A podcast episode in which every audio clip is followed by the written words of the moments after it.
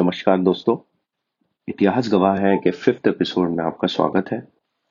जिस रेवोल्यूशन पर हमने एक लंबी और रोचक बैकग्राउंड क्रिएट करी थी, वो रेवोल्यूशन इस एपिसोड में ऐसा कह सकते हैं कि प्रेसिपिटेट हो जाएगी।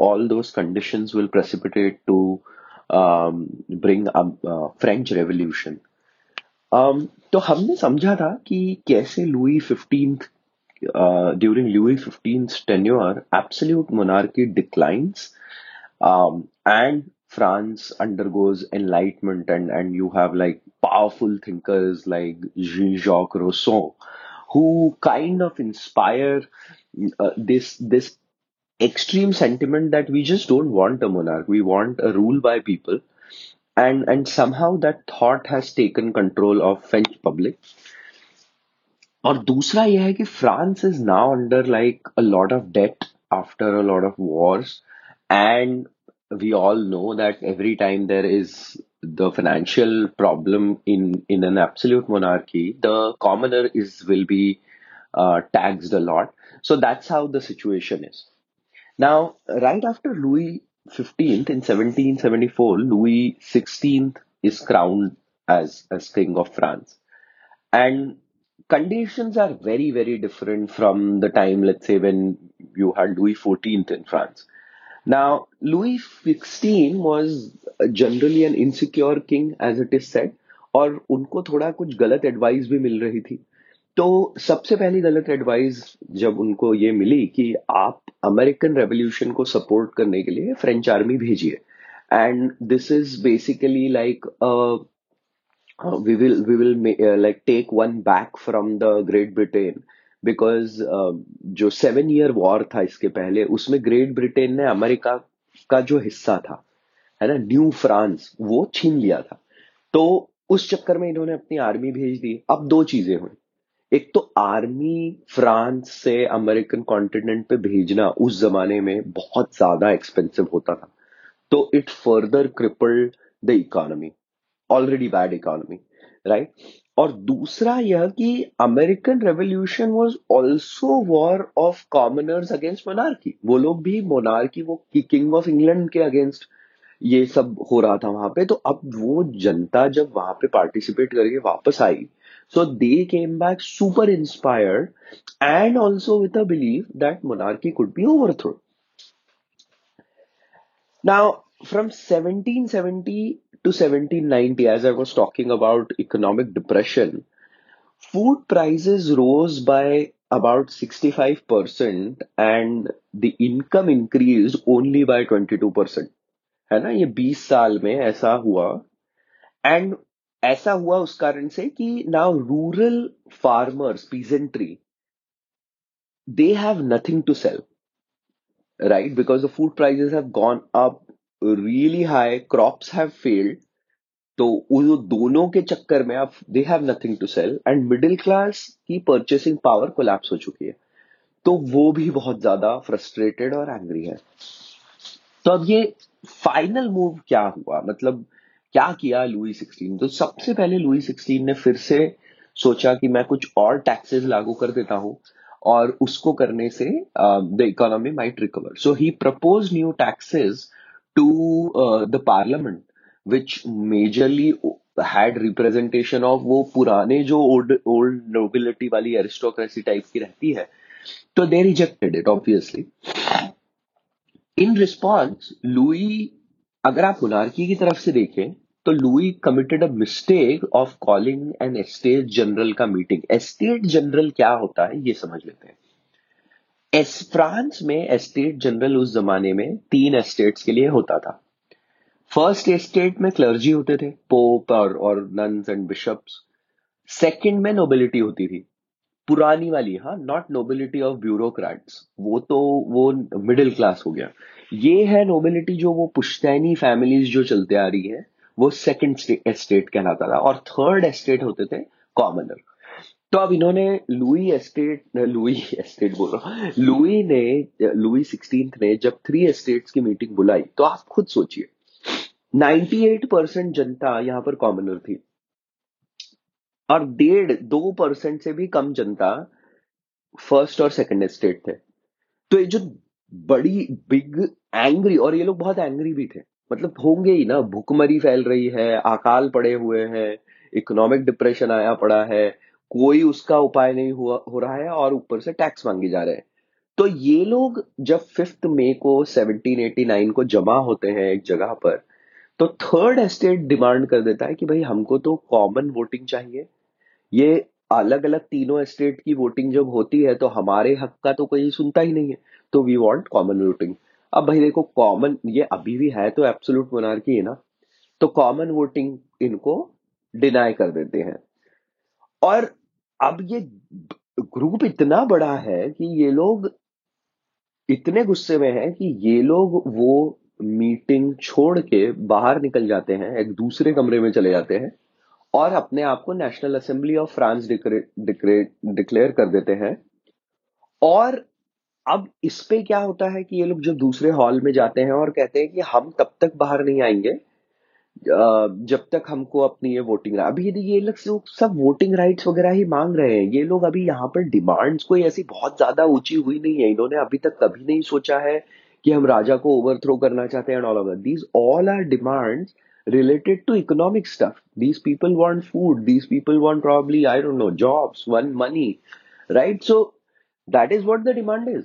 अब लुई इसमें थोड़ा एक बचपनी ऐसा कहते हैं बचपना हरकत क्या किया कि he locks the hall when when this National Assembly goes to goes for a break और उससे एंगर और फायर हो जाता है and therefore like the people of National Assembly who can not now go into that hall for a discussion they take they occupy an indoor tennis court and take a tennis court oath. And what is the tennis court oath? That they will not come out until they have delivered the constitution of France. और इस बार they were also joined by majority of first estate which was clergy clergy तो जागरूक थी।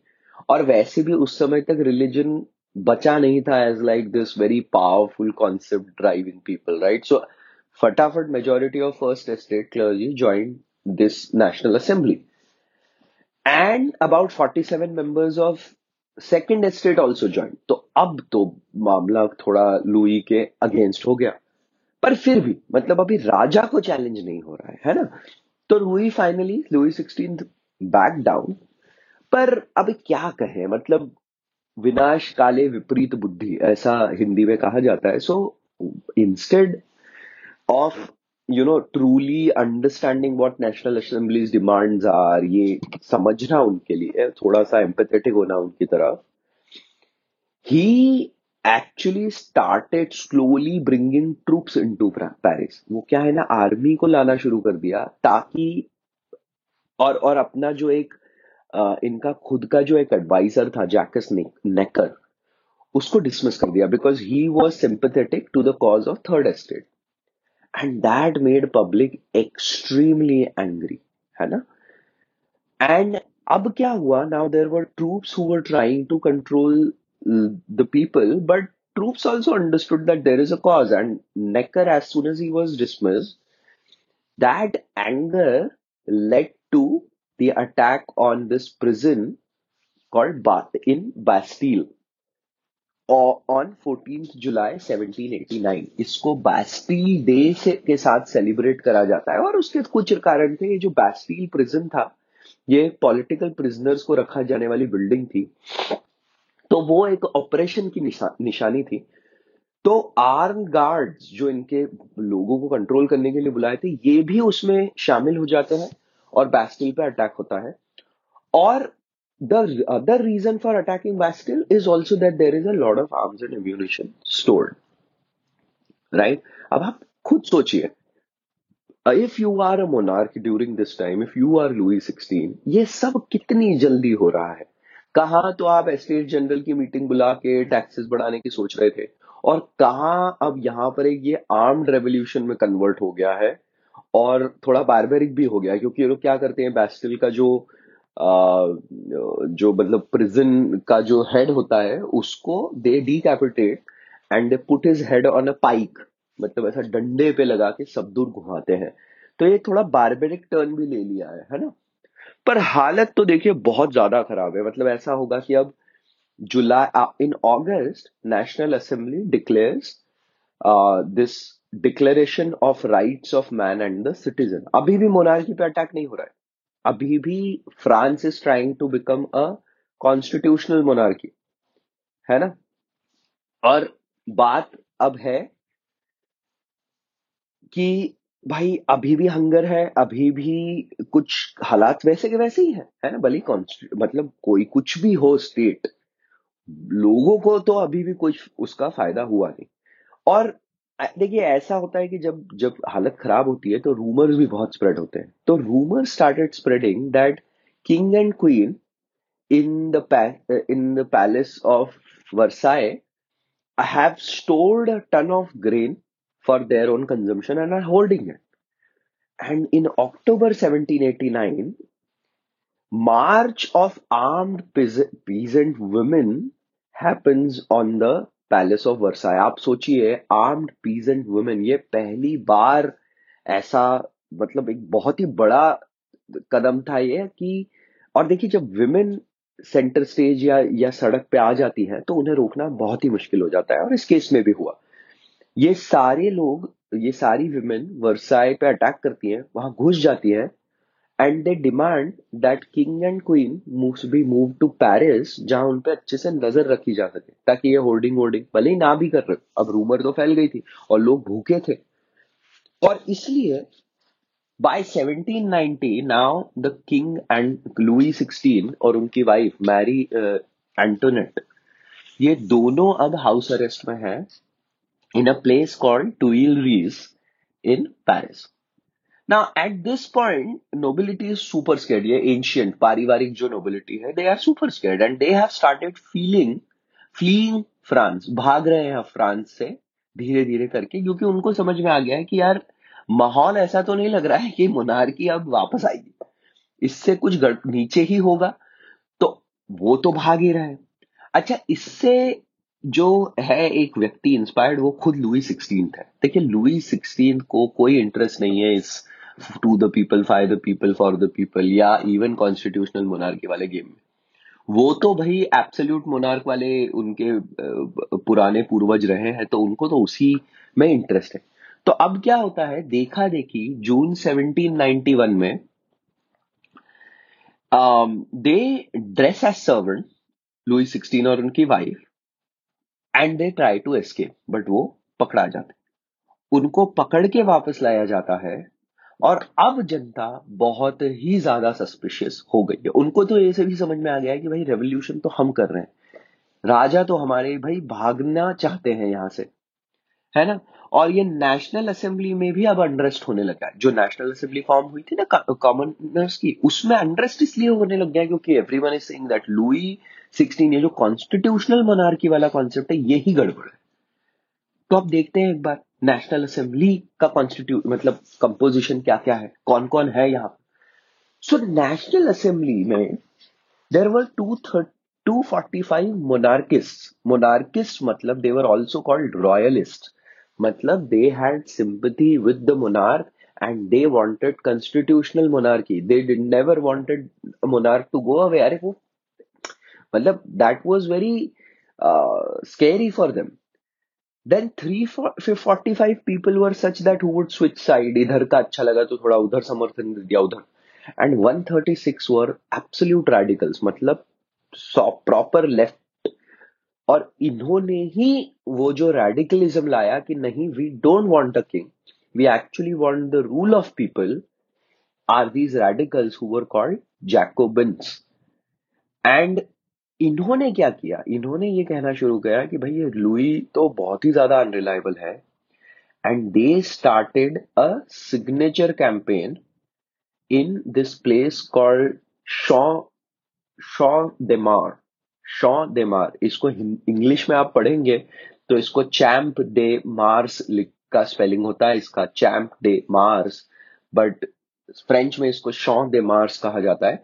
तो वहाँ पर इन्होंने ना सिग्नेचर कैंपेन स्टार्ट कर लिया। अब सिग्नेचर कैंपेन स्टार्ट करा तो नेशनल असेंबली ने खुद ही नहीं गार्ड भेजे वो कैंपेन को कंट्रोल करने को। लोग बहुत एंग्री है, पता है आपको? तो लोगों ने नेशनल गार्ड पे, जो नेशनल असेंबली नहीं भेजे हैं, उन पे ही पत्थर मारने शुरू कर दिए। और उस चक्कर में इसमें पचास लोग were massacred and this came to be known as Shaw de Mars massacre अब देखिए, इस इस पॉइंट पे थोड़ा सा हम एक्सटर्नल भी नज़र डालते हैं। फ्रांस का तो समझ में आ गया, लोग बहुत भूखे हैं, बहुत एंग्री है इकोनॉमिक डिप्रेशन है। नेशनल असेंबली ने भी अभी तक कुछ नहीं कर पाया लुई एस्केप करने की कोशिश कर रहे हैं और इसलिए the radicals the Jacobins in the national assembly are extremely angry and against the king have started this campaign और उसमें वहाँ पर जाकर मैसेकर हो गया एट दिस पॉइंट हम अगर यूरोप को देखें तो देखिए, शुरू में जब ये अनरेस्ट शुरू हुआ फ्रांस में 1789 की बात कर रहा हूँ, अब हम आ गए हैं 1791 में, दो साल। तो दो साल पहले तो यूरोप के सारे मोनार्स को तो एक्चुअली शायद मज़ा आ रहा होगा, कि अच्छा ये लुई अभी हटेगा, फिर कोई और आएगा, या कोई फ्रांस थोड़ा वीक हो गया है, ऐसा फील हो रहा होगा। पर अब क्या हो गया? अब एक्चुअली सारे जो कंट्रीज़ हैं, फ्रांस के आसपास के उनको लगने लग गया है डर, क्योंकि ये सारी मोनार्कीज है। यहाँ तो सारे मोनार्क्स बैठे हुए ना। उनको ये डर लगने लग गया कि भाई हमको ही हटा देंगे तो। तो क्या होता है? तो अब August August of 1791 about two years after वो अगस्त डिक्री वाज इशूड दो साल हो गए 1789 से लियोपोल्ड सेकंड जो होली रोमन एम्पायर के एम्पर है और brother of queen Marie Antoinette है। एंड प्रुशिया का जो मोनार्क है they issue a declaration of Pillnitz and declaration of Pillnitz में कह देते हैं ये लोग कि भाई देखो, हम तो लुई सिक्सटीन को ही सपोर्ट करते हैं, है ना? और इससे एक्चुअली डबल नुकसान हुआ, क्योंकि अब क्या हो गया, लोगों को मतलब एक सस्पिशन क्लियर भी होने लग गया कि हाँ यार बाहरी ताकतें भी जो फ्रांस के अगेंस्ट एनिमीज हैं, वो भी लुई को सपोर्ट कर रहे हैं। And therefore it fuel the idea of a republic divide of the king and people are still hungry and broke and national assembly seems to be out of ideas तो अब यहाँ पर जो आपके रेडिकल एलिमेंट्स है Jacobins वो लोग अब धीरे धीरे धीरे कंट्रोल करने लगेंगे। बट अप्रैल ऑफ़ 1792 तक आते आते हालत ये हो गई है कि लुई भी समझ गए लुई 16 समझ गए हैं कि दूसरी कंट्रीज़ पे वॉर डिक्लेयर करने से बहुत फ़ायदा हो सकता है। क्योंकि अब देखिए, जब भी भी भुखमरी वगैरह ऐसी चीज़ें फैल रही होती है both national assembly is also thinking about the war the Jacobins and Louis sixteen भी सोच रहा है कि वॉर हो जाए। देखो, दोनों के लिए ये विन विन है। क्यों है विन विन लुई सिक्सटीन सोच रहे हैं कि अगर वॉर हुआ और अगर हमने टेरिटरी जीती तो जो विक्ट्रीज होंगी उससे मैं फिर से शायद पावरफुल बन जाऊँ। और अगर हम हार गए तो जो दूसरी मोनार्कीज हैं, वो ये रेवोल्यूशनरीज को दबा देगी और शायद मुझे राज्य वापस मिल जाए। तो उनके लिए विन विन है। रेवोल्यूशनरीज के लिए भी एक्चुअली विन विन है। रेवोल्यूशनरी सोच रहे हैं कि अगर वॉर किया और हम जीते तो खूब ब्लंडर लूट करने को मिलेगी। और नहीं किया और दूसरी आर्मीज आए तो वो लोग इंस्पायर होकर यहाँ से वापस जाएँगे। तो ये रेवोल्यूशन फैल जाएगा। हम जहाँ जहाँ जाएँगे, जीतने के बावजूद तो भी फैलेगा। तो दोनों केस में अब क्या होता है? France first attack declares war on Austria है ना? इन्होंने ऑस्ट्रिया पे वॉर डिक्लेयर कर दिया है और प्रुशिया ने फ्रांस पे अटैक कर दिया है।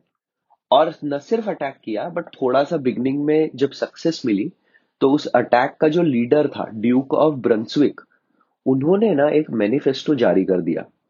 किसको?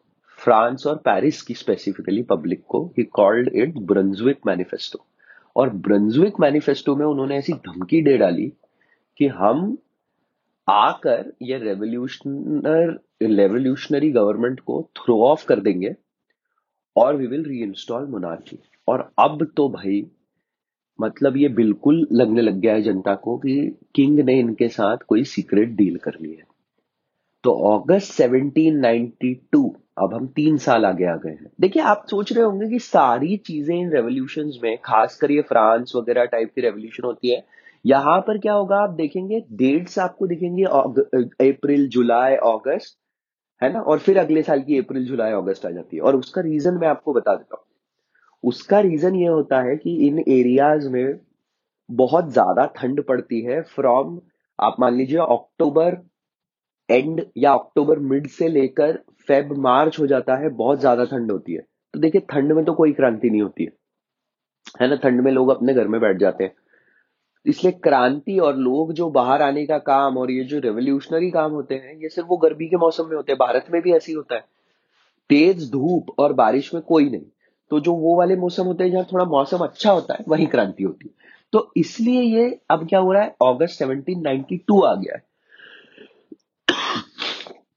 और अगस्त 1792 में commune of Paris is form which is majorly Jacobin led and they storm Tuileries वो शक हो गया है ना कि ये फ्रांस का मोनार्क ही मिला हुआ है इनसे। सो दे स्टॉर्म टू इलरीज जहाँ पे किंग और क्वीन रह रहे होते हैं।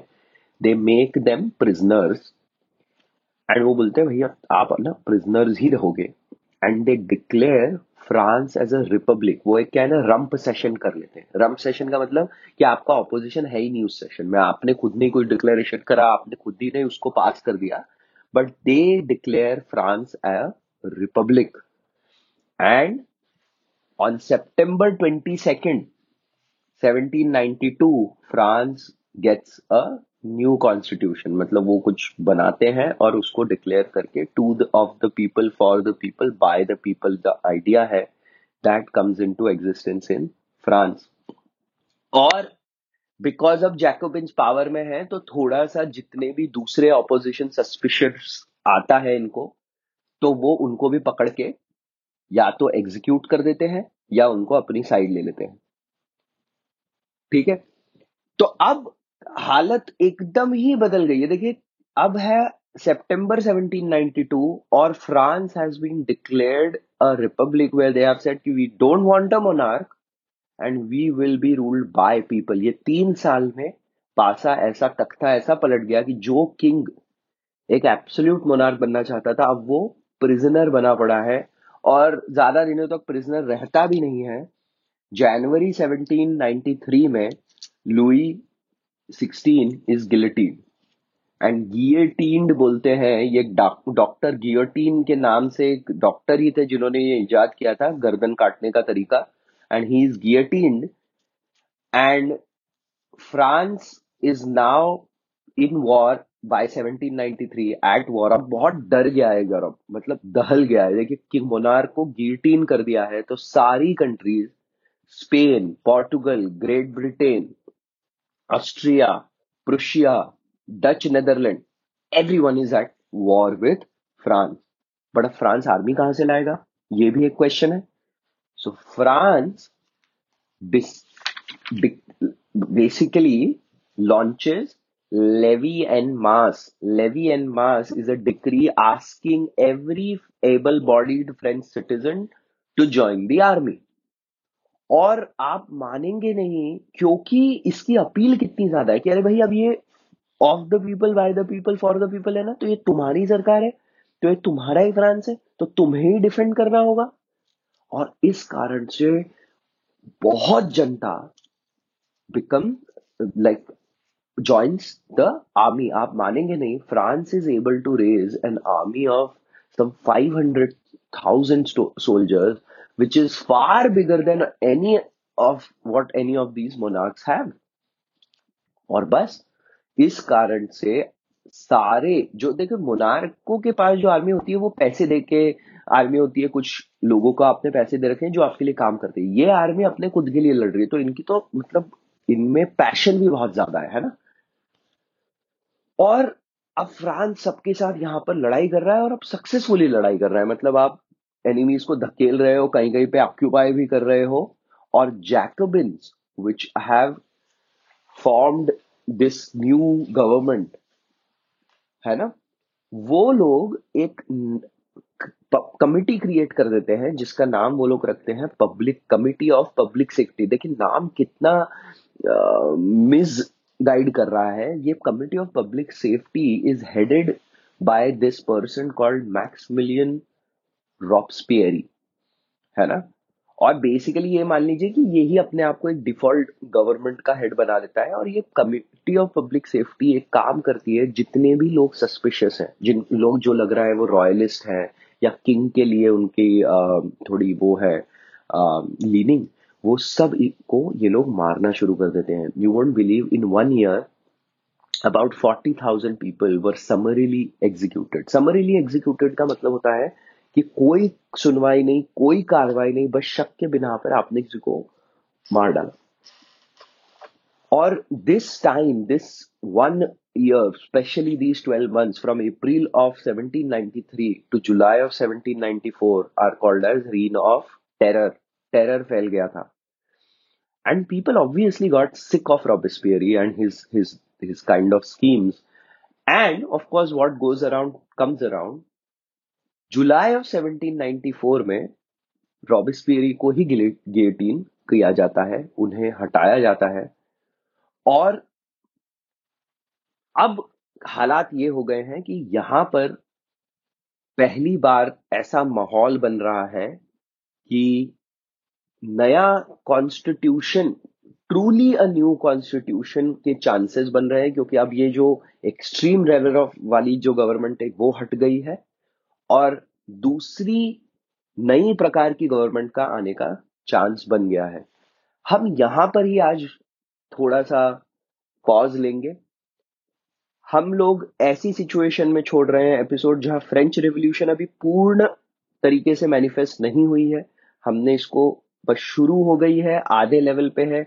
हम अभी 1794 के अराउंड है, जहाँ पर लोग रॉबिस्पियरी से त्रस्त होकर उनको गियटीन कर दिया गया है। आने वाले एपिसोड में क्या होगा, कैसे होगा और ये फ्रेंच रेवोल्यूशन के कुछ आने वाले पाँच छह साल कैसे बीतेंगे, इस पे और चर्चा करेंगे। सुनने के लिए धन्यवाद। Thank you until next time